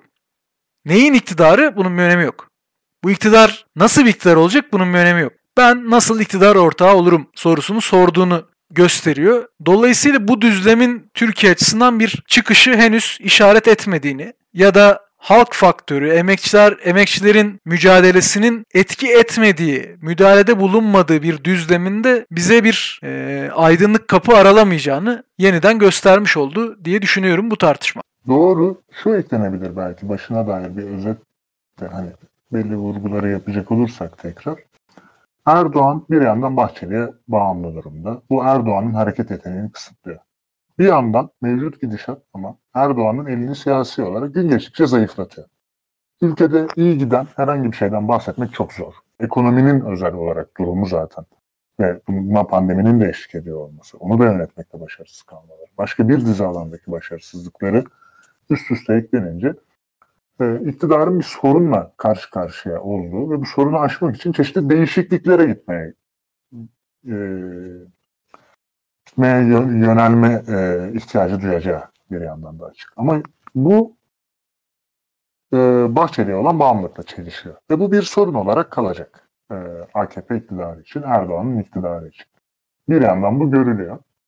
Diğer yandan, diğer tarafa baktığımızda e, yani bu, bu anlamda Erdoğan'ın hamle alanı, e, yapabileceği hamlelerin sayısında bir e, darlık gözümüze çarpıyor. Ama bir yandan da Erdoğan yine de kendisini bir şekilde siyasetin merkezine oturtmuş ve dolayısıyla e, hani Cumhur İttifakı dışındaki e, işte parlamentodaki partiler için hala bir şekilde hani normalleşmeye giderse, çeşitli adımlar atılırsa, bir beklentiye iktidarını paylaşmaya karar verirse ya da belirli ölçülerde çeşitli değişikliklere giderse e, çalışılabilecek bir aktörü de ifade ediyor. Şimdi muhalefetin bu tavrı bir yandan da şundan kaynaklanıyor. Şimdi programın ilk kısmında iktisat politikası, ekonomi politikası anlamında muhalefetin yeni önermeler getirmediğini esasında. Bu anlamda sermaye sınıfının beklentilerinin hani ötesinde e, bir şey söyleyemediğinin altını çizmiştik yani hocamız uzun uzun da anlatmıştı bunu. E şimdi siz zaten o alanda ekonomide yeni bir şey önermiyorsunuz o kadar. Siyaseten de önerebileceğiniz şey, ülkeye önerebileceğiniz çıkış çok sınırlı kalıyor. Ne oluyor? İşte tek bir kişi yönetmesin, daha dengeli bir yapıya gidelim. Bu dengeli yapı içerisinde tabii ki Erdoğan'ın da bir ağırlığı olabilir. Hani sadece tek başına olmasın bir şekilde bir iktidar paylaşımı olsun. İşte güçlendirilmiş parlamenter sistem meselesinin bu kadar vurgulanmasında ben bunu hani anlıyorum. Ve böylece devam edelim. Çünkü buna eşlik eden e, başka politik talepler, bir program, bir çıkış yok. Şimdi böyle olunca e, ülke bir açmaza giriyor. Ülke siyasi bir açmaza giriyor esasında. Yaşadığımız tablo bu. Dolayısıyla tam da bundan dolayı sen şunu söyledin ya ben ne olur tahmin etmek istemiyorum. Buna dair bir tahmin yapmak istemiyorum dedin. Tam da bundan dolayı bir tahmin yapmamak lazım. Ya bir tahmin ne zaman yapılır? Olaylar mantıklı bir şekilde akıyorsa. Olayların çözümlenebileceği bir mantıklı nokta varsa yapılır. Ama yok. Ülkede herkesi memnun edecek örneğin. Ya da geniş kesimleri cidden memnun edebilecek bir çıkışın düzen siyasetinin iç dinamikleriyle gerçekleşmesi pek olanaklı görünmüyor bana. Ülkede siyasi gerilimi azaltacak örneğin. Bir tablonun oluşması pek olanaklı görünmüyor. Ee, bundan dolayı ben İşte Türkiye'de hep 2-3 ayda bir büyük siyasi gelişmeler oluyor. Hep bunları tartışıyoruz. Büyük siyasi krizler oluyor. İşte Soylu istifa ediyor oradan. Sonra Berat Albayrak istifa Ama ediyor. Sonra suya yazı gibi sonra abi. bilmem. Suya yazı gibi. Aynı devam, aynı tas aynı ama ondan sonra. Evet. Bunlar sürekli olarak devam edecek. Çünkü bu çelişkilerin varlığı iktidarı zorluyor. İktidar, iktidar bloğu içerisinde de çatlakları derinleştiriyor bir yandan. Ama bir yandan da düzen siyasetinin bir bütün olarak alternatif üretme yeteneğini yitirmesi iktidar bloğunu bir şekilde ya da Erdoğan'ı özel olarak iktidarda tutmaya devam. Yaşadığımız tablonun kendisi bu. Dolayısıyla bu tabloya dair hani çeşitli öngörülerde bulunmaya çalışmak. Ya şu olacak. Şuraya gidecek. Bilmem ne olacak demek güç. Örneğin Erdoğan Bahçeli'ye olan bağımlılığından kurtulmak istemez mi? İstiyordur. Bunu yapabilmesinin olanakları neler? Bir dizi anlamda ihtiyacı var bence. Ee, sadece parlamento içerisinde bir destek sağlamak kendisine, o dengede bir destek sağlamak için değil kurdukları düzenin ben Bahçeli değil örneğin Çakıcı olmaksızın yürütülebilecek bir düzen olduğunu düşünmüyorum. Ha ama bir yandan da bu çok ciddi bir yük getiriyor. Ha, o yükü atıp başka bir yola gidecek olsa onun çok çeşitli açmazları var. Ya Erdoğan'ı çektin tablodan cidden normal bir seçim oldu diyelim ülkede. Hani Millet İttifakı geldi güçlendirilmiş parlamenter sistem dedi şu dedi bu dedi. Burada da ülkenin sorunları çok büyük ölçüde yerinde durmaya devam edecek ve ülke yine bence normal bir ülke olmayacak. Ya da Ya artık bir normal bu. Ha, ha, evet ya normal bu. Hep yeni normal demeyi seviyor ya insanlar. Pandemiyle ilgili hep bu konuşuldu. Siyasette de uzunca bir süredir normal bu. Şimdi bu hani böyle yani bir ara şey söylemi vardı. 99 depremi sonrası depremle yaşamaya alışmalıyız diye. Şimdi bu normalle yaşamaya alışmak biraz zor insanlar için. Gergin bir şey. Ortalama bir vatandaşın şunu istemesi. Ya bir duralım bir rahatlayalım bir. Hani gibi bir isteğinin olmasını da anlayabiliyorum. Ama bu pek olanaklı değil. Dolayısıyla şu tahmini yapabilirsin ancak. O da çok uzun vadeli, orta uzun vadeli bir tahmin yapabilirsin. Ve bu düzen böyle gitmez. bu düzenin böyle gitmemesine yönelik hamle yapan kazanır. Tek gerçek seçenek, tek gerçek politika bu çünkü. Tek mantıklı seçenek bu. Çünkü başta ne demiştim? Şimdi mantıklı olanın tahmini yapılabilir. Bir şey çözümse, bir şey bir ortadaki sorunu çözümlüyorsa, bir mantıklı yol öne çıkartıyorsa dersin ki ha buraya doğru gidecek işler. Ama şimdi bu da kendiliğinden yani aklın yolu bir değil. Herkesin farklı farklı çıkarları var. Sermaye sınıfının çıkarları var. Erdoğan'ın var, şuyun var, buyun var. Ülkenin normalleşmesi, bir normale kavuşması, işlerin rayına gelmesi biraz halkın bir faktör olarak siyaset sahnesindeki, düzen siyasindeki bu açmazı çözecek şekilde ortaya çıkmasıyla olabilir. Bir faktör eklemek lazım. Denklemin kendisi mevcut hali, mevcut değişkenlerle bir şeyi çözemiyor. Sessizlik oldu sanırım yavaştan doyuma ulaştık. Yani ben de şey şüphesine düştüm zannettim. Mesut Yılmaz gibi uzun boşluklarla mı konuşuyorum cidden sustum mu diye bekledim. Tabii şunu söyleyelim hadi deprem depremle yaşamaya alışmak deprem doğal afet de yani bu şu ülkenin bu hali doğal değil. Bundan bir şekilde kurtulmamız gerekiyor. Devrim çok güzel özetledi. Bundan yani biz bir faktör olarak ya bu ülkenin emekçileri, bu ülkenin her gün güne başlamasını sağlayan insanlar bir faktör olarak siyaset sahnesine çıkmadığı sürece orada bir şeyler döner. Ee, ve şu an belli ki bu düzenin kendisi, bu düzenin kendi aktörleri çok e, her adım attıklarında Arap saçını biraz daha doluyorlar. E, dolayısıyla buradan bir gelecek beklemenin çok tabi e, manası yok demiş olayım. Biraz yayın sırasında şeyleri atladık. E, Prime abonesi olanlar oldu. E, selamlar diyenler, yayın iyi yayınlar temennisine bulunanlar sorulardan da atladığım olmuş. İzin verirsen biraz selamlara herkese selam diyeyim de Prime'lardan söyleyeyim. Prime'ları okuyayım. Ondan sonra yavaş yavaş kapatmaya geçelim. Ne dersin? Ben bir ek daha yapayım istiyorsan sonra. Tamam, tamamdır. Ya bir yandan şu da var. Hani bu siyaset şuraya gider buraya gider tahmininin hani bir yandan düzen siyasetinin mantıklı çözümler üretememesinden kaynaklı olarak pek olanaklı olmadığını söyledim. Ee, bir yandan da şu var. Siyaset cidden e, kitlelerden, halktan kopartılıp hatta onu bırakalım. E, parlamentodan da kopartılıp toplan saraya sıkıştırıldıkça e, sağlıklı bir bilgiye sahip olmak da çok zorlaşıyor. Yani mesele e, topluma açık, toplumun kavrayabileceği çatışmalardan saray entrikalarına dönmeye başlıyor. Hani ve buna dair bir tahmin sahibi olmak hani böyle bir istihbarat bilgisine sahip olmak gibi bir şeye dönüşmeye başlıyor. Bir yandan da böyle bir yönü de var. Bir tane örnekle des yani. bir tane örnekle destekleyeyim mi abi ya? Çok şey e, böldüm. E, damat istifa etti ya. Mesela çok fazla şey dolaşıyor. Adamın çok pis dayak yediği, ağzı burnunun dağıtıldığı, insan içine çıkamadı. Na dair böyle bir şey geziyor. Ama bu doğrulanamıyor da, yalanlanamıyor da. Bu mesela ülke öyle bir halde ki ya uydurmayın kardeşim deyip geçemiyorsun. Ama bir şekilde hani bilgi aktaran muhabir de yok, bir şey de yok. Bakan istifa etti. Sansürlendi yani.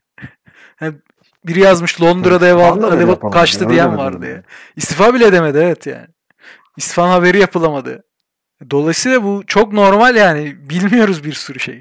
Hayır vatandaşı bırak ya AKP'li yandaş yazarlar, vekiller, grup başkan vekilleri ne tavır alacağını bilemedi. Hani işte şey yazıp geri çekenler, bakanımızın yanındayız yazıp önce Berat Albayrak'ın sonra ha bir dakika ya öyle değilmiş bu iş deyip geri çekenler falan filan oldu. Böyle, böyle bir tablo içerisinde yaşıyoruz. E sarayla da iyi ki pek alışverişimiz yok yani. Bize bu bilgiler hiç gelmiyor zaten. Grup başkan vekiline gitmeyen bilgi. Hani dolayısıyla öyle bir şeye girmek de çok gerekli değil. Bizim işimiz öngörmek değil ki. Bizim işimiz müdahale etmek, faktör olmak. Denklemdeki faktörleri değiştirmek için. Bu arada birisi de bakanımızın yanındayız yazıp da geri çekenler genelde AKP seçmeninin de tepkisiyle karşılaştı zaten. Abartmayın Albayrak'ın da yanında olamayız dediler hatta demiş. Yani Albayrak çok popüler değil. Biraz ihale ona kaldı. Neyse böldüm sen bir şey anlatıyordun. Ben örnek verince dağıldın kusura yok, bakma. Yok yok yok. Herhalde tamamladık ya anlattığımı düşünüyorum. Tekrara düşerim şu an. Tekrar tekrar aynı şeyi anlatmaya başlarım. Peki o zaman. Çok çok tekrara düşmeden Erkin Çalışkan Prime abonesi olmuş. Teşekkür ediyoruz. Sozben, Kreb Naçyan, Cemil Erdem, Viktor Edrikov, Butterfly 164, Deniz Yeşil, Hitokiri abone olmuşlar. Çok teşekkür ediyoruz desteğiniz için değerli arkadaşlar. Bir de Korcan bir soru sormuş. Kusura bakma hocamız yayındayken görmedim. Çok geç gördüm. O yüzden de soramamış oldum. O yüzden de özür dilemiş olayım. Yavaş yavaş yayınımızın sonuna geldik. Yine bir buçuk saati devirdik devrim. Evet uzun bir yayın oldu ama cidden keyifli bir yayın oldu bence. Hem keyifli hem bilgilendirici yani dönüp dönüp tekrar e, izleyip Türkiye'nin iktisadi sorunlarının temelinde neler yatıyor, nasıl açmazlar var. Ali Rıza Güngen hocamız çok güzel açıkladı. Bunların siyasetle çok ciddi e, ilişkileri var. Böyle sadece işte liberal iktisatçılar ezbere yapısal reformlar, yapısal reformlar deyip duruyor. Böyle değil. Kapitalizmin kendisinin yapısal sorunları var ve dünya ölçeğinde de Türkiye'nin rolünün bulunduğu pozisyonun bazı açmazları var. E, bunların hepsinden bahsetmiş olduk. Siyasal olarak da iktidarın kimi e, açmazları, sıkıntıları var. İktidar bloğunun yaşadığı sorunlar var. Muhalefetin buna ayak uydurma çabası var. Bunlara ilişkin konuşmuş olduk. Bu hafta da dinleyen herkese çok teşekkür ederiz. Bize destek olmak için az önce ismini okuduğum kullanıcılar gibi Twitch üzerinden abone olabilirsiniz. Aynı zamanda Patreon Kreosus üzerinden bağış yapabilirsiniz ya da Shopier üzerinden Devrim Dergisi'nin eski pandemi öncesi basılı sayılarını sipariş vererek yine bize maddi olarak destekte bulunabilirsiniz. Ben Ercan Bölükbaşı, Devrim Çetin Ocak'la birlikte her haftanın gündemini değerlendirdiğimiz haftalık programının sonuna geldik. Gelecek hafta saat 9'da yine Perşembe günü saat 9'da görüşmek üzere diyelim. Hoşçakalın. Hoşçakalın.